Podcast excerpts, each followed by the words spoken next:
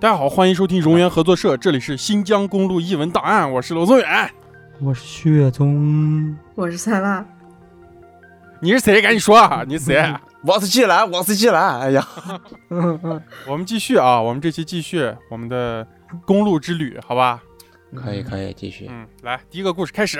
啊，元神启动。哦呦，我的天！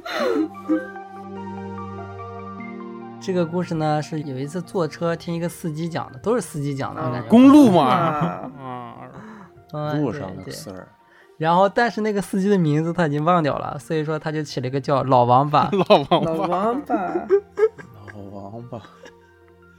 嗯，老王呢，本来是四川人，嗯然后八十年代来到新疆，嗯然后由于之前在老家就学过开车了，然后来到新疆之后就干这个了开车。然后之前呢，在山里那个那个煤矿拉煤，然后又在北疆拉羊，然后又拉石头，反正就啥都干。啥都拉，嗯，啥都拉。然后九十年代末的时候，那个南疆的巴音布鲁克草原旅游业就兴起了，嗯嗯然后山里边很多那种游游牧民吧，居民，他们就搞开始搞那种旅游相关产业。但是那个巴音布鲁克呢，交通又特别的不方便，景区内就是各种物资、生活用品都特别缺乏，很多东西呢都需要从离这比较近的那个河静县，甚至库尔勒拉过去才可以。嗯因为像自己又不生产嘛，只能拉嘛。然后九八年的时候呢，就是去过我去过一次巴音布鲁克，就是那时候一瓶娃哈哈要三块钱。嗯，九八年娃哈哈三块钱，现在还贵，现在一瓶娃哈哈才两块，啊啊！九八年三块钱都可以买一头羊了。放屁。穷，啥时候事情但？九八年三块钱真的不少啊，嗯所以他印象特别深刻。老王呢就瞄准了这个机会，他用全部的积蓄买了一辆二手解放货车，专门就是往山里面运货，然后生意异常红火。到九九年的夏天，老王从科尔勒拉了一车日用商品去那个巴音布鲁克。嗯。然后夏天是那个巴音布鲁克旅游就是最红火的时期，然后那个时候，然后蒙古族还要开那个那达慕大会，嗯，特别熟悉的名字啊，那达慕大会，好几年没听过了。啊。然后所以说那个时候游客就缤纷踏来，然后当地对日用品的需求就暴增，嗯。老老王的生意就呆呆的来了。嗯。然后这批货呢，刚好那个货主又催得特别紧，就想拉的越快越好，然后费用呢就随便啊那种开价，老王就嗯对，然后老王就那天下午，然后就装上货。然后要是平常呢，老王一般会那种休息一天，第二天再进山，因为进山肯定是一个巨耗精力的事情，我觉得和跑这个戈壁公路绝对的，他肯定要装完货肯定休息，然后就是好好的睡一觉，第二天再去。但是这个因为太紧了，所以说他就准备走夜路进山。嗯然后老王呢，他本来是老司机嘛，所以走夜路也就是也是司空见惯的事情了。嗯然后老王就拉这批货从傍晚的库尔勒出发了。然后晚上十一点半左右呢，老王到了那个巴伦台。嗯巴伦台知不知道不？知道，这 他说那个在河静县下的一个镇，巴伦台镇，嗯，在南疆特别有名。这个镇，你们北疆人都不知道啊。你是南疆人，然后他就给车加了加油，然后休整了片刻，然后又出发了。然后从库尔勒到巴音布鲁克的路分为两段，一段路呢就是那个到巴伦台为止，啊就路况是比较好的，人也多。然后但是过了巴伦台呢，特别是过了巴伦台老镇，就是另外一番景象了，就基本没有像样的路，也基本没什么人烟，就是你在进山之前就完全没有绿色，应该就全是戈壁了，应该就是。黄的嘛，啊，老王呢，毕竟是老司机，他也就不尿，你知道吧？就，然后就打起十二分精神就开始开，啊，因为没有像样的路，晚上就是开夜车还是特别容易迷路的，你得找一直找那个路，找找找找找，应该是，就跟我之前说那个找车辙子差不多，应该。嗯然后大概开到了三四点的样子，老王就是实在有些顶不住了，就是你那种精神又过于集中，嗯所以就特别容易犯困。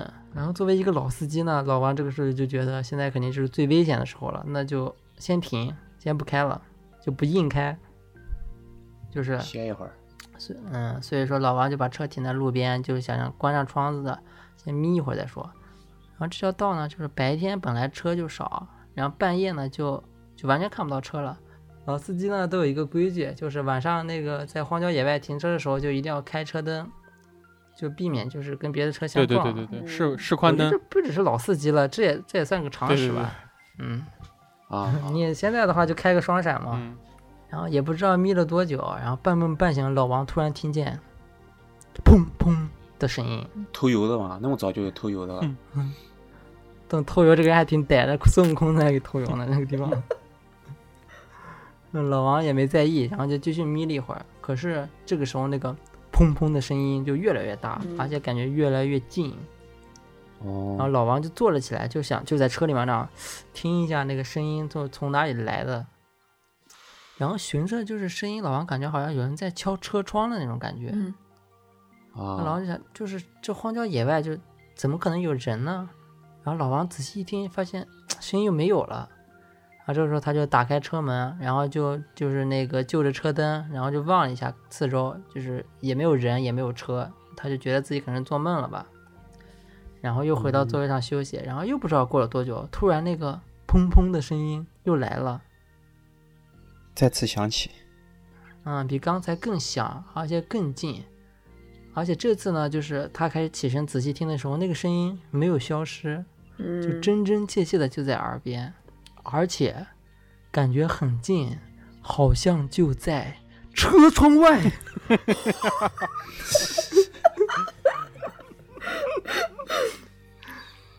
老王把头扭到那个车窗这边，然后仔细看一下，就是怎么回事儿。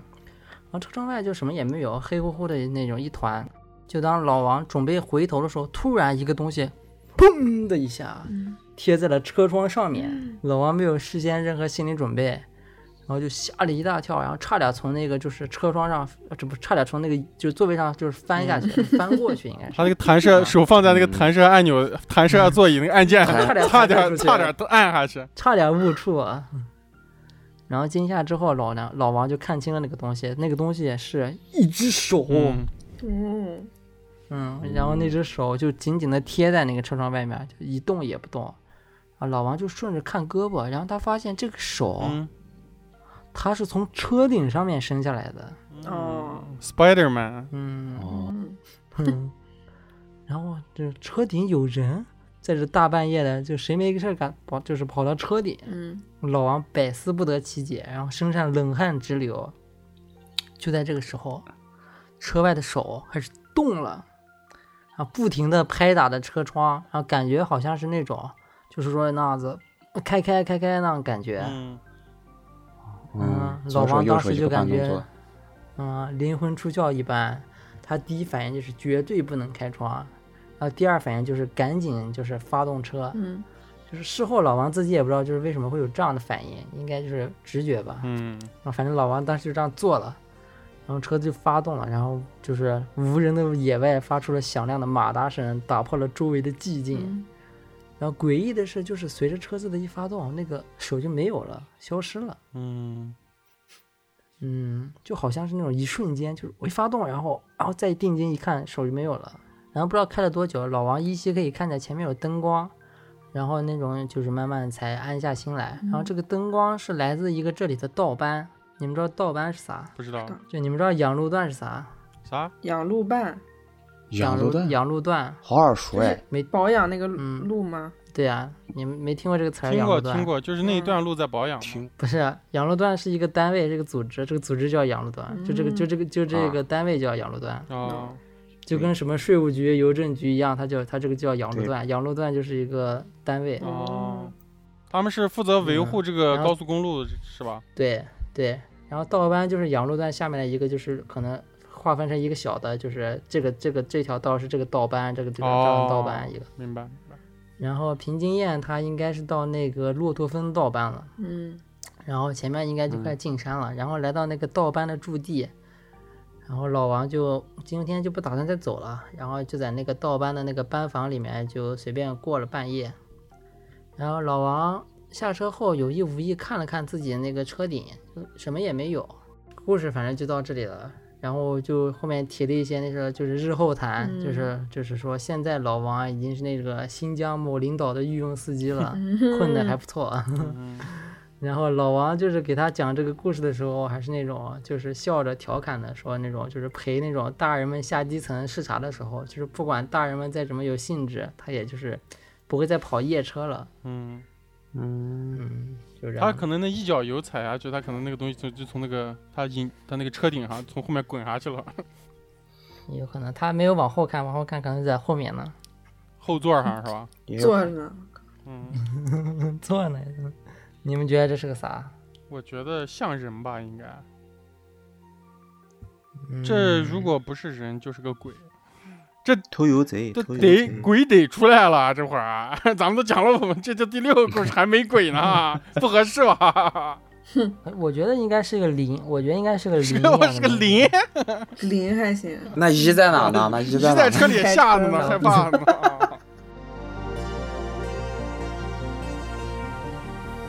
我这个故事呢叫老者，老者，呃，也是一位司机的故事啊。嗯呃，这位司机呢姓赵啊，我们就叫他老赵吧。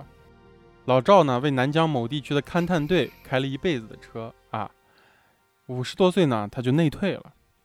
那件事儿发生在一九九二年，嗯勘探队决定对罗布泊地区进行一次彻底的地质勘察。当时的罗布泊呢已经彻底的干涸了。其实可能很多朋友不知道啊，罗布泊以前是一片绿洲，而且就在很呃很近代，就是可能清朝再往可能解放的时候，它都还有那种水和树啊这样子的湖泊啥的。嗯到了后面是变干涸，变成光荒滩嘛。哎，那现在填上没有？填啥？现在就是荒滩了呀。就跟就跟就跟敦煌的月牙湖一样，现在是人为人为填的水。哦，罗布泊已经完全没有水了，现在就干了。哦，那就只剩胡胡杨呗，只剩胡杨对对对，他提到一九九二年呢，罗布泊已经彻底干涸了，就是成为了真正的这种寸草不生的不毛之地。这个勘探队呢，派出了七名队员和两辆，就是开了两辆北京吉普，就是应该估计也就是二幺二。嗯老赵呢，就是其中一辆车的司机。这个勘探的过程特别顺利啊，小队花了三天的时间，深入罗布泊腹地，取得了一手的地质资料。然后在回来的过程中呢，发生了意外。另一名司机呢，就是开车的时候，在高速行驶的过程中呢，为了躲避戈壁滩上的石块儿，就是不幸翻车了。但是好在呢，里面的队员和司机都只受了一点点轻伤，但是那辆吉普呢就报废了。嗯，这个老赵的这辆车上，嗯因为放了好多设备，你知道吧？所以而且人也坐满了。报废的车上的这三名的这个队员，他咋样都挤不进来，而且里面还有还再加上还有一一名司机，所以他们这个小勘探队的队长呢就当机立断啊，他们这个队长提出就是自己和这三名队员一起留守在这儿，然后老赵和其他两名队员呢开车尽快到县里找一辆车过来接他们。为了减轻车这个重量，老赵卸下了一些装备，留在这个留守的这个路队员的身边，还有一些粮食和水，你知道吧？就给他们留足了。嗯然后老赵和其他两名队员呢，就赶紧往县城开。由于这个汽车的报废点其实还是在这个罗布泊腹地的就这个范围里，而且开车去县城呢也得一天左右。这个老赵以最快的速度按目标赶，走了两个钟头以后啊，老赵突然就觉得看到远处有一个远远的一个人影。老赵吃了一惊，他说：“这种地方咋可能有人呢？就是这个人所在的这个地方吧，也是这个开车的必经之地啊，可能也就是那种车辙路，就是强烈的哦好奇心吧，驱使老赵加足马力朝这个人开开过去。这个走近了呢，老赵看清了，竟然是一个老人。虽然现在赶路要紧呢，但在这种地方遇见人肯定是不能不管。老赵停下这个车呢，对这个老人喊了一声。这个老人看起来呢，就不不是那种特别累，不是那种特别疲惫赶路的嗯那种。然后呢，走路呢、嗯也特别的轻快，他特别轻快的就走过来。老赵就说：“同志，你怎么一个人在这里？”然后那个老人呢说：“我是考察队的，出来找水，我迷路了。”这个老赵就想，老赵就想，就让他搭，就把他拉一程吧，对吧？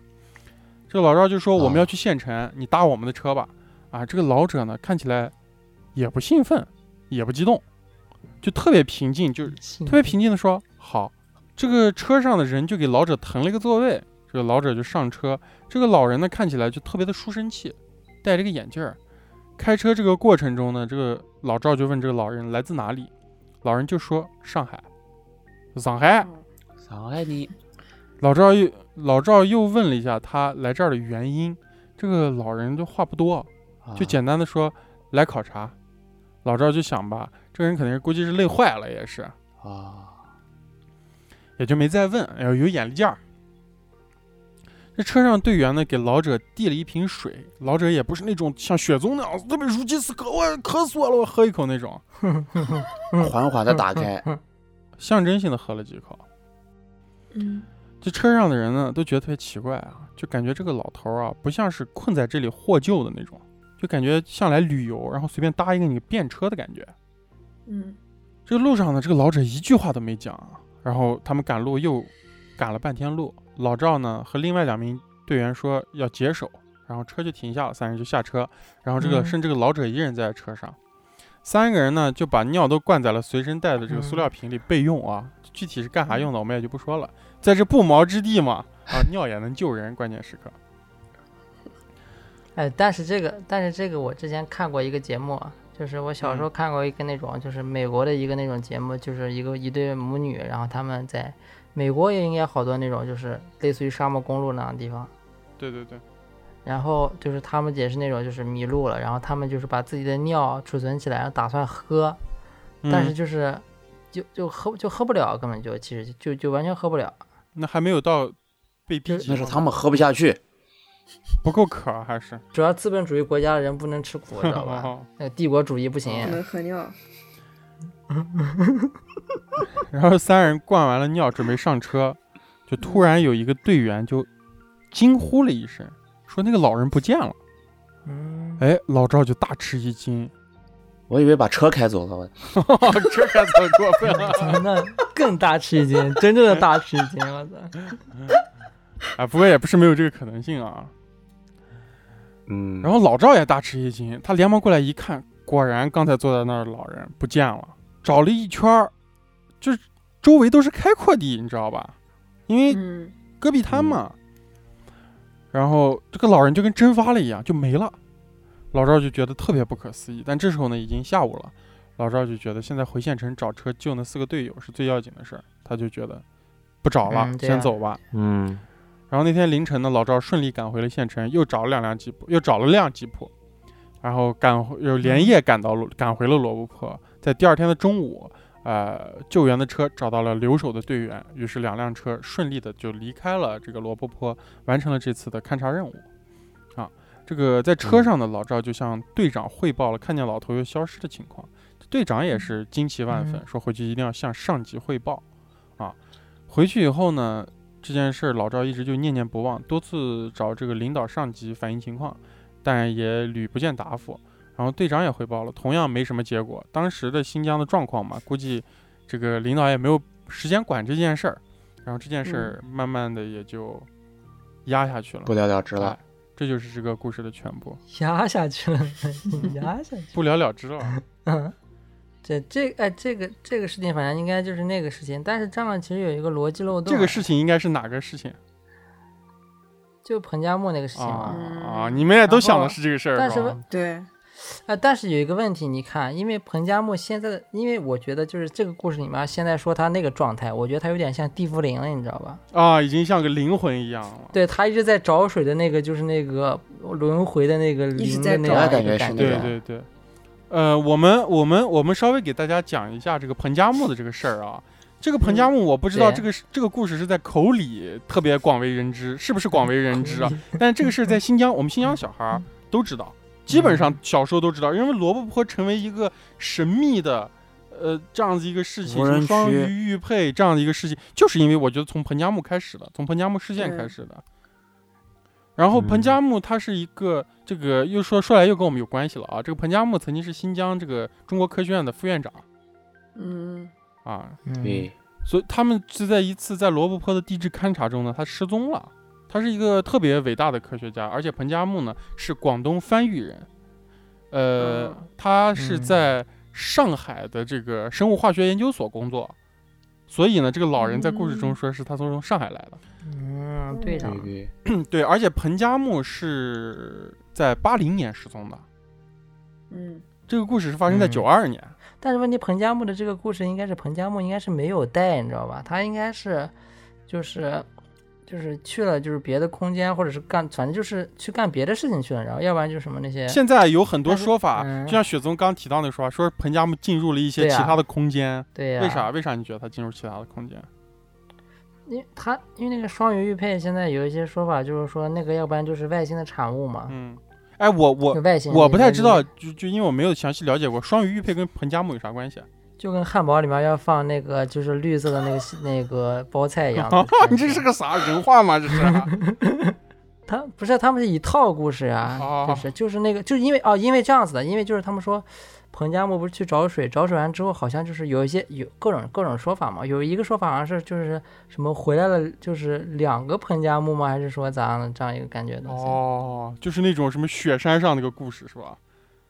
就是这个人一 一会儿哦就是因一会儿一个人回来说他们要杀了我，然后一会儿队友回来说他们要一会儿又又回啊，来，一会儿又回来另一波人，那个恐怖故事是吧？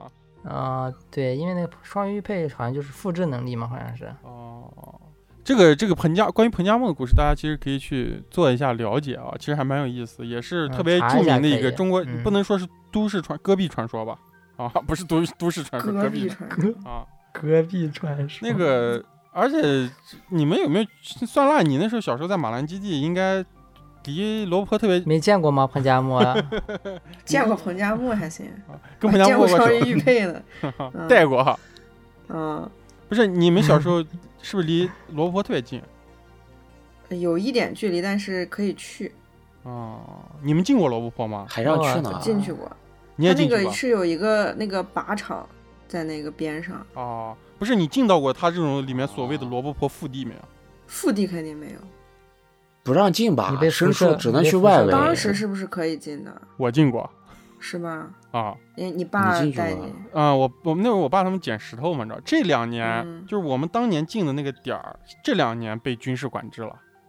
嗯然后这两为啥呢？哦我觉得有一个原因是，这两年在里面死的人有点多，就是迷路的车陷进去的。啊然后我们啊，进去了出不来啊。对我们当时是早上，就是凌晨从乌鲁木齐出发，进去的时候天进去的时候到大概中午到的那个地方，嗯然后嗯。走的时候呢，就是晚上出来的，就在那儿待了可能两三个小时。对我在那儿遇到一个特别牛逼的事儿，就是经不起推敲的一件事儿啊，就是我们基本上也到了一个罗布泊的一个算是我觉得腹地，不算是腹地也得是，你想我们离开托克逊的公路已经往罗布泊里面走了三四个小时，嗯嗯，然后在那种情况下，我们在一个巨大的一个小峡谷啊、不能说巨大的小峡谷是人话嘛，嗯一个一个小峡谷的一个巨石旁边吧 嗯看到一辆报废的桑塔纳，老桑塔纳，我就觉得这个车特别有故事，你知道吧？嗯嗯，然后我说，我跟我爸说，你说这个车为啥会在这儿？然后我爸就跟我笑了一下，我爸说谁知道呢？笑了一啊下。笑了一下。你爸说，你爸说我当年干了，别讲，别说。就是我觉得在那样的地方出现了一辆那种老的报废的桑塔纳，就是特别旧了，看着就，就我就特别，我当时没没过去看呀嘛，没有，就是路过，我爸我爸根本就不会停车，遇到这种情况，而且他们就是嗯他们用的哦 GPS 都卫星打锚点的，嗯也是几辆车进去的，他们不会随便停车。哦啊，对，所以，但是我就特想，我特想把那车后备箱打开看一下我我要遇到，我肯定绝对去翻一遍。让车底看一下，啊。看是老林在下面。看，那腿毛原来寄来的腿毛 原来这样的吗？啊，反正罗布泊一直在西，在我们我不知道大家对罗布泊有没有了解啊，但是在新疆人眼里，罗布泊反正是特别神秘的一个地方，反正传说特别多。哎，我这个故事跟我上一期讲的那个故事的线路是重叠的，也是啊乌鲁木齐到叶城，哦，太呆了。嗯、也是。全都是到叶城，叶城也是个歹地方，啊我看 出来但是呢，这个故事发生的更早，也就是我们上一期提到那个沙漠公路是还没有修建的，嗯这是一嗯九一九八几年的一个故事。嗯八零年代，嗯，就是我们其他故事也介绍过新疆的地形、自然、地貌那些，也就是很复杂，有森林有沙漠，嗯，所以新疆从很早开始就是有很多探险家在那里，嗯。然后这个故事就嗯。是跟一个探险家有关。那这个故事是这个作者他在酒桌上听来的，这个讲述者呢叫老黄，这个老黄现在是新疆响当当的企业家，不知道是谁啊？我们到时候下去查一查是谁。哦嗯，查一下，查一下，一个老李，一个老黄，这个企业家在之前呢，他是当了很长一段时间的国营运输司机，嗯嗯嗯，感觉有点像油运司呀什么之类的那种那种单位啊啊。嗯，他负责的，他们负责业务就是把煤炭、油、粮食、化工产品从乌鲁木齐运到新疆各地。嗯，然后这个人他当时就是负责运化工原料的，运到叶城。然后叶城在新疆南部，就是南疆那边，嗯，靠近昆仑山，它是新藏公路的起点。啊。偏的地方，对，对，那很对他，偏了很他难啊在当时是新疆最贫困的地方之一，嗯。然后交通也不便差不。多。他现在它是在二零年这个叶城就是脱贫了，哦，二零年那没几年了，大家要走新藏线，新藏线就是嗯。新疆最最南边儿，就是绕着进昆仑山可以到西藏，然后再走还就可以走到三亚包，是吧？哦，就是雪松发不出来的那个声音，三丫包路段，对，这个叶城进青藏进呃走那个青藏公路进去是阿里地区，对，就是西藏的阿里对，就是我们再给大家清楚的读一下，是新藏线，就是新疆到西藏的新藏线，对，然后当时呢，那个那条线就位置偏远，没人愿意跑。然后老黄当时是一个小伙子，所以呢，领导就把这个任务交给他，嗯欺负那这还是小黄啊，对欺负小伙子，对小黄。嗯 然后一九八七年的时候，这个老黄呢开这条线已经开两年了，他就很熟悉路况了，越开越顺手。嗯七月份呢，又有一个任务让他把原料运到叶城，然后他就开着车出发了。这个路线很遥远，就是出了山进戈壁，出了戈壁就进山这么一条路。当时库尔勒阿克苏都没有发展起来，嗯，所以路上呢就啥也没有，也也半天也见不到一辆车。然后老黄在这条线上就是很孤独，他通常只能跟副驾驶的小李呢聊聊天。嗯，然后那一天呢，他跟小李把货装完就 那就我和雪宗嘛，啊，对，小黄和小李，他们当时开了三天，然后他的车抵达了塔克拉玛干南边的民丰县，嗯也是我们上上一期故事提到的民丰县和田民丰县。嗯然后加了一下油，休息了一下，又上路了。嗯，这一路上，因为他们运的是那个化工产品嘛，就很危险，所以开的也挺慢的。这老黄开着，然后小李在旁边打瞌睡，老黄就有点疲倦。他开着开着，临近中午的时候，他就看到了一个人，好像在路边向自己的车招手。嗯。然后老黄就说：“嗯。这地方怎么会有人呢？”他就开过去，看到这个人的面目是一个中年人，这个人嗯。穿了一身嗯。旅行的衣服。嗯嗯嗯。旅行的衣服啊。估计是登山装呀，驴友冲锋衣，登山呢对，驴友，嗯，对，驴友，背着一个大包，胸前挂了一个大水壶，嗯，穿着麦乐的鞋，啊，戴着宽檐的帽子，始祖鸟，始祖鸟还行，狮子，皮肤黝黑。那黑人老黄就拉下车窗，就问他怎么回事儿。这个人他很冷静，他是他带着一口京腔，又带着一口每天都带着一口西海岸说：“我这门是吧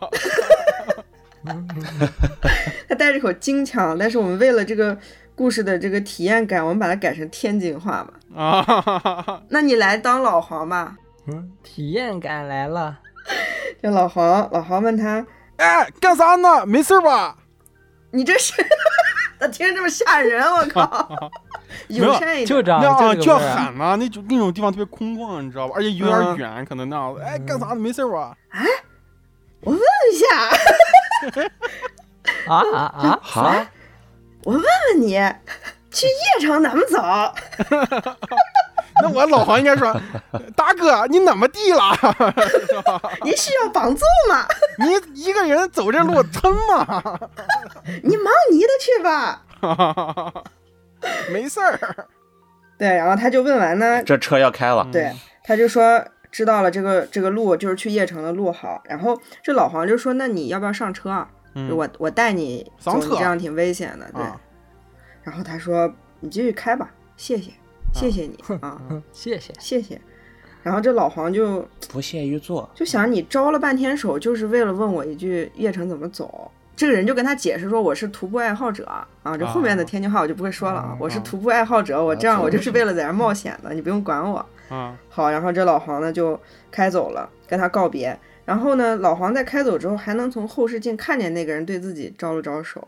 嗯，后来这一路也没有遇到什么事情，就到达了邺城，完成了运输任务。然后老黄就把这个事儿就渐渐的忘了。时间又推后三年，到了一九九零年，老黄通过努力已经成了单位的骨干，嗯，他就不用再跑这条艰苦的路线了。黄师傅啊，嗯。然后到了七月呢，单位又来了个小伙子，然后按照一贯欺负新人的传统，又把这条破线安排给了那个小伙子。嗯。然后老黄呢，就是他跑得熟嘛，所以让老黄陪这个小伙子跑跑第一趟，带着。指点一下。然后呢，这个车顺利来到了民丰，又到了那一段最荒凉的路。老黄对这里再熟悉不过了。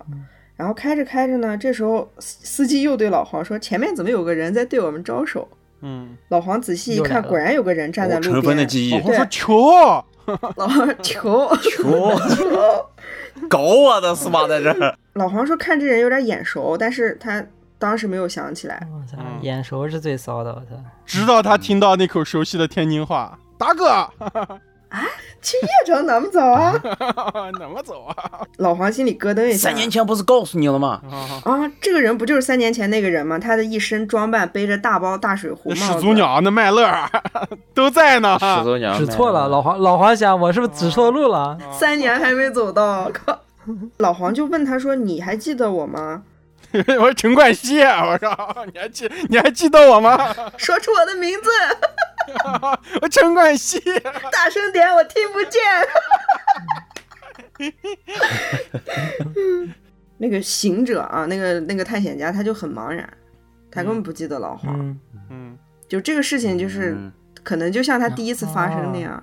然后老黄就越想越毛，就心想这个人到底是什么人？他发生了什么事情？那在老黄沉思的时候，这个新司机呢已经发动了车子跟他告别，开走了。嗯后面路程呢也老黄就一直心不在焉，想着刚才的一幕，但是车子也有惊无险的到达了邺城。嗯，这个事儿跟彭加木那个也有点像，只不过这是个天津人，有点哦像，对，有点像。也是地缚灵嘛。对。就是可能这个人走不出去，就是陷那个入轮回，而且这个跟那个三、嗯三鸭包，上咱们讲灵异那三鸭包也挺像，嗯，对，是吧？巡回的，嗯对，轮回嗯，那个那个三鸭包是不是那个倒着走那个人？对对对，倒着走的游客嘛。其实我讲着这个故事结就是结束啊，我其实想跟大家嗯。讲，我也听老司机说过，嗯，就是因为我爸以前就是司机，你知道吧？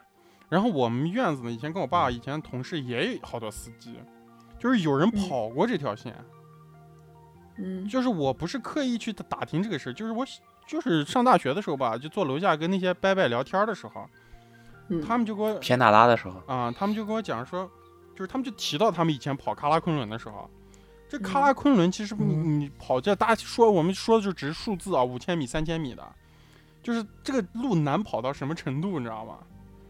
就是很多人、嗯就是有人就没反应，但是有些人跑到三千米往上，跑到四千米的时候，就是高反了是不是？那个高反,、高反是吧？人都飘了，就嗯不是飘了，就是那个当时那个伯伯给我讲，他经常看到就是好多司机停在路边蹲在地上哭，就是头疼到不行，你知道吧？就头疼的在路边哭哦哦哦，是啊，就是而且你想我们之前讲那个故事在神仙湾哨所五千米啊那地方五千多米，嗯，就非常严酷的环境。嗯这个喀拉昆仑这条路，而且喀拉昆仑这条就是这条路在修路的时候。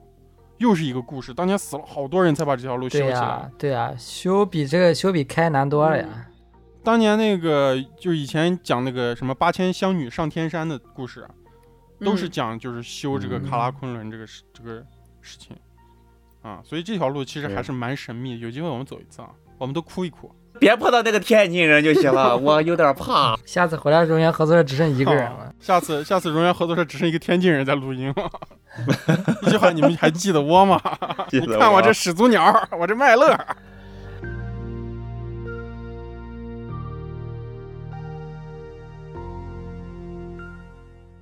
我说这故事啊，这故事是我爸讲给我的，嗯嗯他说他也是听来的，嗯嗯你知道吧？他说他也听来，他说他就当时当年做生意的时候啊，有听一个朋友说的。然后呢，他嗯朋友呢是干嘛的呢？在这个南疆啊，这个巴音布鲁克啊，嗯收羊毛、收皮草的。哦，嗯，跟那个蝙蝠侠他们家以前干是干一个生意的嘛？然后我们我们不是叫二道贩子嘛，就是那种对对对，卖给经 销商那种二道贩子。有一年十月，他这个朋友就在封山之前，嗯那好像是两千年左右了吧。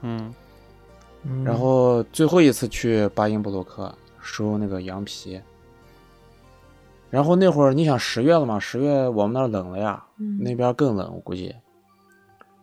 开的我们今天叫了很多次的车，北京的二幺二。哦，说到这个二幺二，我跟你说，说到这二幺二，我爸对这个车又爱又恨。嗯当时开不到啥好车啊，你知道吧？开这个车就顶天了，不得了。但这个车又特别爱坏，嗯。嗯但是他哪都能跑，就那种。他因为收这个羊羊皮嘛，就得去找那个牧点。嗯。牧点就是那会儿蒙古人放牧嘛，然后就是有一群，对，会有一群人牧区，牧区嗯，然后就形成他们嗯叫的牧点。嗯，这个哈萨克族啊，他们这个放牧，就是在新疆人俗称他们有冬窝子和夏窝子，他们冬天和夏天啊是在两个地方啊。啊对啊，甚至频繁往来，那个蒙古包就一直在那，儿，毡房，哎，那叫。毡房。你如果经常在就是你旅游的时候，在林场或者是在有甚至一些戈壁的地方啊，有一点梭梭柴的地方，你们会看到就是有一个特别特别嗯简陋的一个小砖房，然后搭着这个嗯就是一个小小的一个棚户和一个小砖房，旁边甚至有个羊圈。如果你去的没那个地方是空的，没人住；如果你去的时候是夏天，那可能就是那就是你的了那可。能 那可能就是牧民的冬窝子啊。如果你是冬天啊去那儿没人，那可能就是他们的夏窝子。现在没人，那就是夏窝子。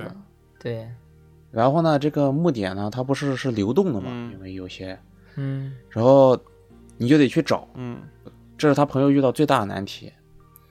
但是呢，他从小好像长在那个咋说，就是巴音布鲁克最大的一个居住点、居民点。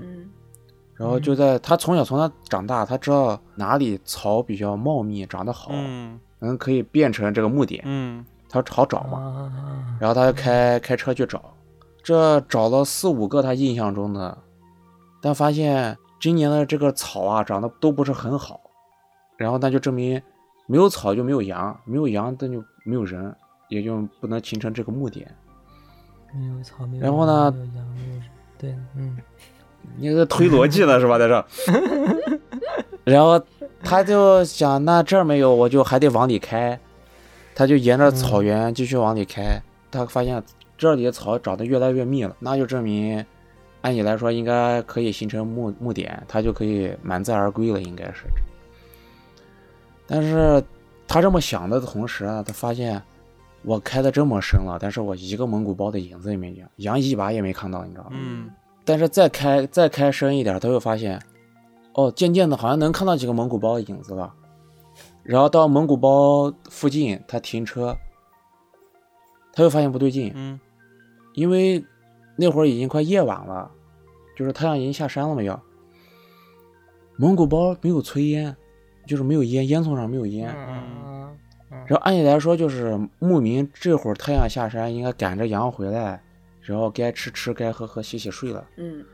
但是他啥都没看到，然后他就下车慢慢走向那个蒙古包，也没有狗叫，因为牧民会养狗嘛。对对嗯你有生人靠近的话，那个狗会叫，嗯。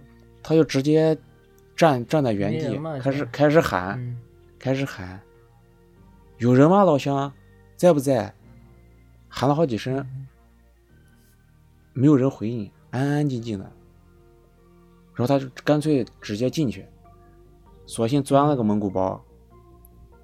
进去，你看就是那传统的，就是大家印象中蒙古包，嗯有被褥，嗯然后茶几，正对着门还挂了个成吉思汗的像，这咋这个地方咋有点熟悉啊？对吧？对吧？蒙古包嘛，那个蒙古族。我是说那个成吉思汗那个像咋有点熟悉？然后他就掂茶几了，你知道吧？茶几上茶壶，你知道，他去掂了一下，嗯他他发现里头茶还是温的，可能是三千块钱的茶。嗯，他说这个茶不能喝。这茶可能不能喝，喝不得。然后他又跑出去，他跑出去发现外面晾的衣服呢，好像也是潮的，嗯好像也洗了不久。人没走了没多久，对他感觉就在附是近呢。好像人应该在附近，没走多久。对呀、但是但是他又想不通啊，天又要黑了，人为啥没回来？去趴去别的蒙古包开趴了呀。嗯，哈趴门趴，包趴叫包趴，然后他就去另外另外几个蒙古包，连连看了好几个，突然在一个蒙古包里面发现一把猎枪，嗯，哦，哦，顺走顺走，地上发现几根腿毛，桌子上放了一副眼镜儿，我我在，故事全串起来了，全所有的这个你把我身份证摔那儿，你把我身份证放那儿算了。那，你想牧民啊，牧民一般带猎枪，猎枪这个东西是随身带的，不可能放在蒙古包里。对应该没走远，啊，是啊，对，然后他就好奇的就过去摸枪去了，他把枪拿起来，发现枪是上指膛的状态，哦，嗯，他觉得这东西这事情不对了呀。嗯一般一般你这样上了膛，万一走火咋办？嗯我爸说他朋友脑子当时啊乱糟糟的，嗯，五麻式嗯估计就是缠头一样，他就觉得这个木点啊看似很寻常，但又特别不寻常。然后他就回到车里了，你知道吧？他就想，我等上一会儿，因为我觉得人应该在附近，他等上一会儿。嗯，你想，你想草原上，草原上二半夜的，然后越来越黑，只能听到风声。他一个人坐在车上，越坐越毛啊，他心里越想越害怕，不能待，他就把车启动，不收了，这次毛不收了，嗯羊皮羊毛不收了，他就走了。然后，但是晚上嘛，他就得去找另一个墓点，他得过夜啊，他没地方住嘛，他就找另一个墓点，好不容易找到一个，然后他发现这边没啥事儿，然后他就跟蒙古族的同胞说了他之前的所见所闻，嗯。嗯，那边牧民也觉得奇怪，没听过啊，也听第头一回听这样的事儿，但是你问他们，他们也没太在意，然后也问不到啥，然后他就像这这批牧民们收完了羊皮，他就回回县里了。回县里第一件事，他没有去卖这批货，他直接去公安局报案了。哦，还挺理智的他，然后警察就想着，嗯这可能是人家一个点儿，人家走了就放些东西在这儿，嗯嗯对呀可能是个窝子点，可能以后还会回来的？警察就没有管。对呀、第二年吧，我爸说他这朋友还去找了一趟，根本找不到。嗯，嗯，就就是是回去找找不到，那跟我那故事连在一起了那能让你。找到吗？对呀、都好奇的很，嗯都要都要回去找一下。哎，那你说那些那些毛毛脚人、雪怪啥，他们咋不回去找啊？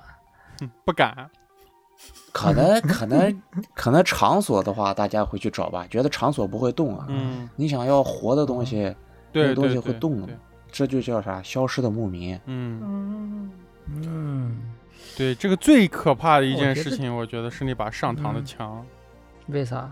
而且这个故事你有没有发现，跟之前林场那个故事也特别像，嗯，就是人就莫名消失了，嗯一切都是不是被抓走了，卖掉了？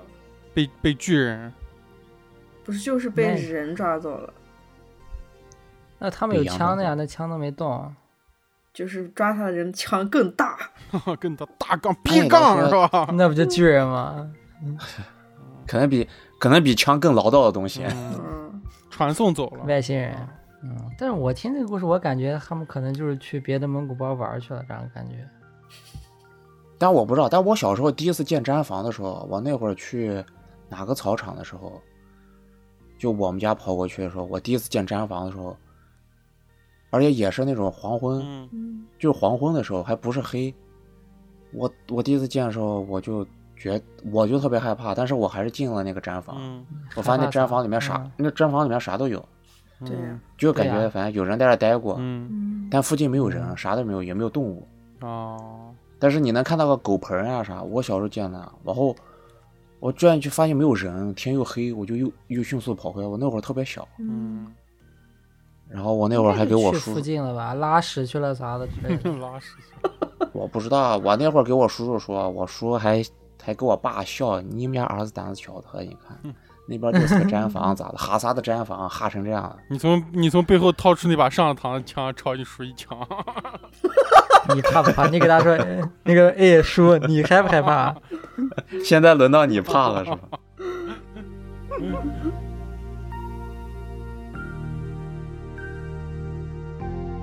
嗯，我再讲一个故事啊。这个故事呢，是我以前邻居告诉我的，不过他现在已经搬走了，以后也没有再联系。他呢，之前就是一个养路段工人，嗯，嗯，我发现这组故事是有素材的，就那么几个东西，你挑往下 挑啊，全是串啊，起来，那几个关键词啊，新疆的养路工人呢是比较辛苦的，常年都是在公路上作业，而且有些公路呢又是偏僻的戈壁滩，又没水又没人，天气又恶劣，然后还要那种抵挡那种寂寞的煎熬，就什么都没有嘛。但是这个这些东西比起我的邻居来说，就是小巫见大巫，嗯，因为他工作的地方堪称无人区中的无人区，那就是新藏线昆仑山段。嚯嚯嚯，又回来了，老朋友，看，可以又回来了，还是回来了。虽说青藏线走的车很少，然后如今那个青藏铁路也修好了，走的车就更少了。就是，但是还是有一些那种军车，嗯就国防需要和一些极少的货车走这条路。啊。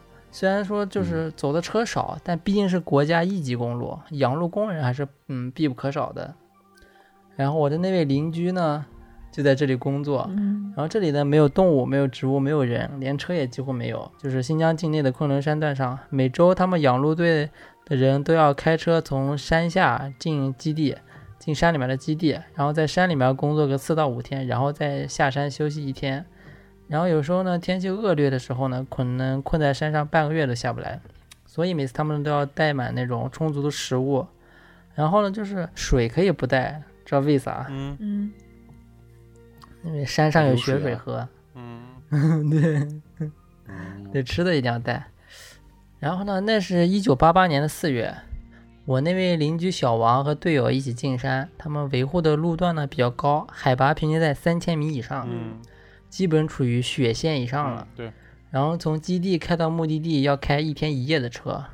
然后进山呢，总共队员有五名，开两辆北京吉普，一辆坐人，一辆就是放物资。嗯嗯哼，然后进山后呢，开了半天，逐渐上到海拔两千五百米左右处，天就开始下起了雪，一下就暗了起下下来。两辆吉普车就开着车灯，缓缓地在山间行驶。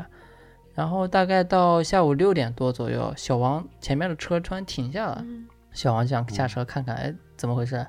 走近一看，原来是前面的路被一大团雪堵住了，好像是这里的雪太大，山上的积雪积得太多，就都滑下来了。嗯嗯，虽然这个路段呢不属于他们就是养护范围，但是但是为了通过，只能停下来把雪铲完再走。啊，五名队员呢都下了车，拿出了铁锹，然后开始就是铲雪。嗯啊，铲了一阵，队员就感觉不对劲，就是这个铲不动，然后发现这个铲就是这个不是一大团雪，是一大团冰，哦，高两米，然后宽度呢跟就几乎跟路一样宽。嗯正好挡在那个就是路上，然后队长就见见状嘛，就命令队员换工具，就换成那个凿子来凿冰。然后冰呢，肯定就特别难凿，而且因为这里气温低，就是冰就是不会化不化，它是那种特别硬硬的，对，只能就是慢慢的凿凿，就跟凿石头一样的，估计就。然后五个人呢凿了三个小时，也就只凿开了冰层的四分之一。然后这个时候天已经黑了，大家就打开车灯，借着光继续凿。就在这时，有个队员呜啊的叫了一声，说冰里有东西。然后其余四个人也大吃一惊，然后都上去看一下。然后这个队员负责凿的那个冰呢，就是凿的他比较快，已经凿了接近三分之一了。然后小王透过车灯朝那个冰层深深层一看，一下脸就白了，就是那个冰里嗯好像有个人。大家都有些害怕，然后身边的活也不敢干了，就只能这样的。然后队长就还是队长，他就说：“别看了，继续凿，一个死人有什么紧张的？”然后这时候大家才醒悟过来，现在任务就是赶紧凿通路，要是凌晨之前凿不完，那就大大耽误了养护的进度。于是大家就拿起工具继续凿，然后不一会儿又有个队员喊道：“还有一个人在冰里！”然后大家的心又紧张了，围在那个队员旁边朝冰层一看，果然还有一个人冻在冰里。然后那个人呢离冰层表面很近了，大家可以看见那个人的模样，是一个中年男子，穿着土黄色的衣服，嘴张得很大，眼睛也是睁着的，嗯。很明显这是这个人在被冻就冻在里面之前那一刻受到了什么惊吓，死不瞑目。然后大家都被眼前的景象吓坏了，然后加上天冷，有些队员发，有些队员竟然有些发抖。嗯然后队长这次改变命令，他说就先把尸体凿出来再说，要不然那尸体一直摆着，你的凿有可能也影响你的心态吧。然后虽说，但说这虽然这样说吧，但大家都不敢，还是队长自己胆子大，自己拿凿子爬到冰上开始凿。那其余队员见状，真的就跟着干嘛。嗯两个人帮队长凿一具尸体，然后另外两个人凿一具尸体，啊，大家又凿了两个小时，才把两具尸体从冰里挖出来。然后借着车灯，大家终于看清了两具尸体的全貌。那第一具呢，就第一次发现那个就更加恐怖，他是那种两手手指四散张开，然后深深的抠在脑门上，这样子，然后嗯，衣服也是土黄色的。然后小王就是瞧了半天，觉得这个衣服不像是今年的款式，倒有点像是那种解放前当兵穿的军装。嗯哦，嗯，还是队长眼尖，说衣服上有一个名牌，然后看一下。然后大家壮着胆子走近一看，看见那个胸口的领，就领口处有一个白色的地方，上面写了几个字。然后队长一个字一个字的念了出来：“西北国民革命军。”哦，嗯，他说这是当年国民党的士兵。嗯，你知道，哎，这个嗯西北国民革命军，你们还记不记得，在我们缅北的故事里提过？这批人是当时嗯跟着那个，就是什么吴那个什么奈温他们去打那个日本人的那批人，就是到缅甸去打打的那批人。反正就是在这个冰天雪地荒凉的地方，在这个新疆最偏僻的山区，就是哪里来国民党的士兵，而且还是冻在冰块里面，灰黄色的车灯照着两具僵硬的尸体，把他们本来就惊恐的脸照得更加恐怖诡异。然后大家就想，就是他们怎么到这里的？新藏线是解放之后才通车，然后这里就是群山环绕，气候恶劣，他们又是怎么进来的？有什么目的？那他们就是神情为什么那么诡异？他们死之前到底看到了什么？嗯没有人知道这些答案。唯一可以确定的是，这两名国民党士兵已经在这里被冻了四十多年了。嗯，然后想到个电影《冰山上的来客》，古兰丹姆是吧？哎，我估计现在好多人都不知道这个电影。应该不知道，应该不知道。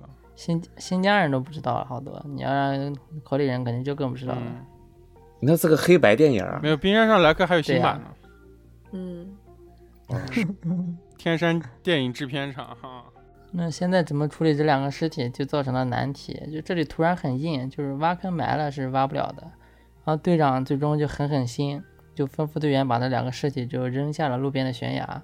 嗯嗯然后处理完尸体之后呢，小王就继续凿冰开路，但此时他的心就是已经凉凉的，那两个士兵的恐怖诡异的脸就一直在他脑海中就是挥之不去了。然后终于呢，在凌晨前，大家把路凿通了，然后两辆车开足马力继续向前开去。事后呢，大家都是不约而同的就回避谈及此事，嗯然后这个事情就这么压下去了。哎，我觉得这个里面有一个特别不不就是有问题的地方啊，这个故事啊，嗯嗯，就是嗯最这个事最诡异的就是这两个人的形态，就是他张大嘴睁大眼睛，就是人这人被冻死不可能是这样的，就是这样的形态只能说明一件什么问题呢？就是这两个人是在这个状态下被啊被急冻的，对，速冻，冻人，啊我操就是比！方说有个 怪朝他们喷了一口冰，然后啪啪这样子被冻住了。啊，对呀、对呀、对，就雪崩也不可能是这样，肯定人是被冲散啊。对对对，西北国民革命军他们应该是在重庆，从重庆走过三亚包，然后走过西藏，然后走到新疆，哇，太牛逼了。这个路程，这个路程不得了。你知道，就是清末左宗棠收复新疆的时候，啊然后那儿就是在塞拉图那儿有一个哨所，啊他就一直有兵在那儿守嘛，然后一年一年的守，到一九四六年是最后一批换防的国民党的士兵换到那儿去了，哦，然后没想到他们在那儿一直就是就没有人来换，在等了四年到五零年的时候，当时就是解放军的一个都改朝换道了。对啊，他们过去哨所，然后国民党还说终于有人来换了，怎么还军装也给换了？哦，那会儿是啊，西藏、新疆和西藏都是比都是建国后才那个啥解放的。对，后来就是他们把嗯那个塞拉图给废弃了，然后设的神仙湾哨所。哦，你看，就听我们的节目是是就是就会出现这样新的知识，我靠！嗯，我感觉就是这儿吧。对我查了一下啊，这个塞拉图哨所在距皮山县，呃，四百二十四公里啊，也是这个海拔三千八百米的地方。后来神仙湾是五千三百八十米。对对对，嗯，在和田地区。对，那也就是靠近下面昆仑山呀。对对，因为昆仑山毕竟昆仑山范围其实还挺大的。